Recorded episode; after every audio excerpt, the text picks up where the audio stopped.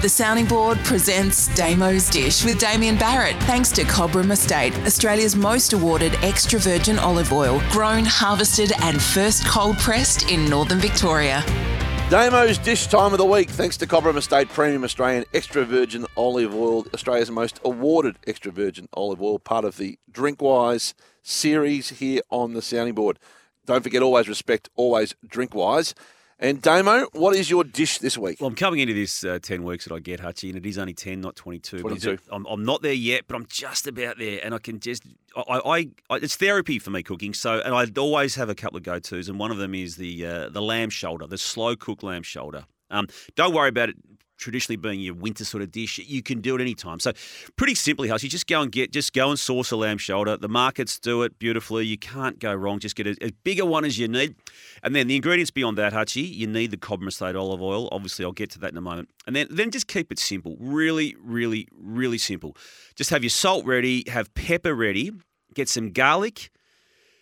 Uh, and this, this is the key to any lamb dish in my eyes. You need lots of rosemary. Just get a, a fresh bunch. Usually your, your, garden might have it yourself. I've got little my little rosemary crop, but if not, just go and get your fresh sprigs of rosemary.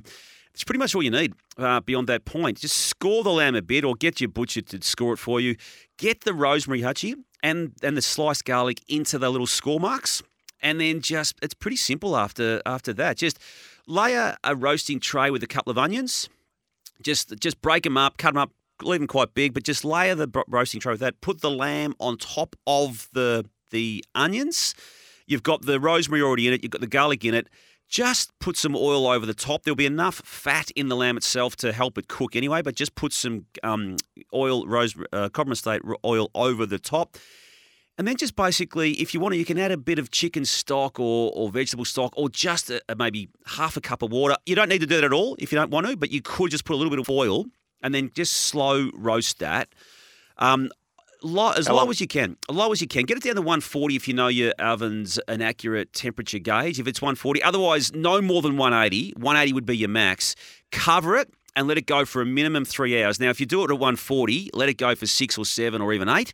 If you're doing it at 180, no more than three.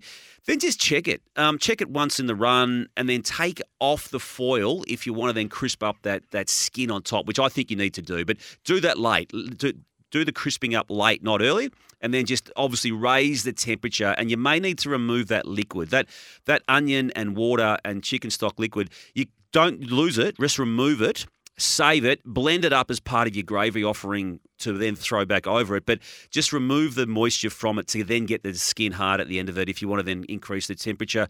You have it crisped up. You can then cut it off into chunks or you can shred it. You can do whatever you want at that stage once you've nailed the, the cooking time but let it rest for a little bit too before you either decide to to um you know pull it apart so to speak and have your pulled lamb offering, or you just want to just break it off and have it uh, with whatever vegetables you want of choice. Now I could go into detail with Hutchie about how you use the gravy. I'll let people work that out themselves, but that's the uh, the origins of it, and it's really simple. You just basically need the garlic, the salt, the pepper, and absolutely the rosemary when it comes to uh, a slow cooked lamb shoulder.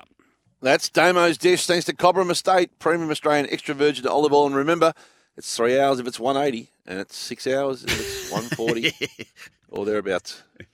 140 is better.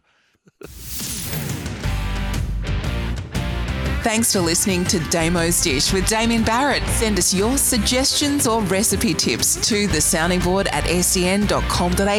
It's all thanks to Cobram Estate, Australia's most awarded extra virgin olive oil, grown, harvested, and first cold pressed in northern Victoria.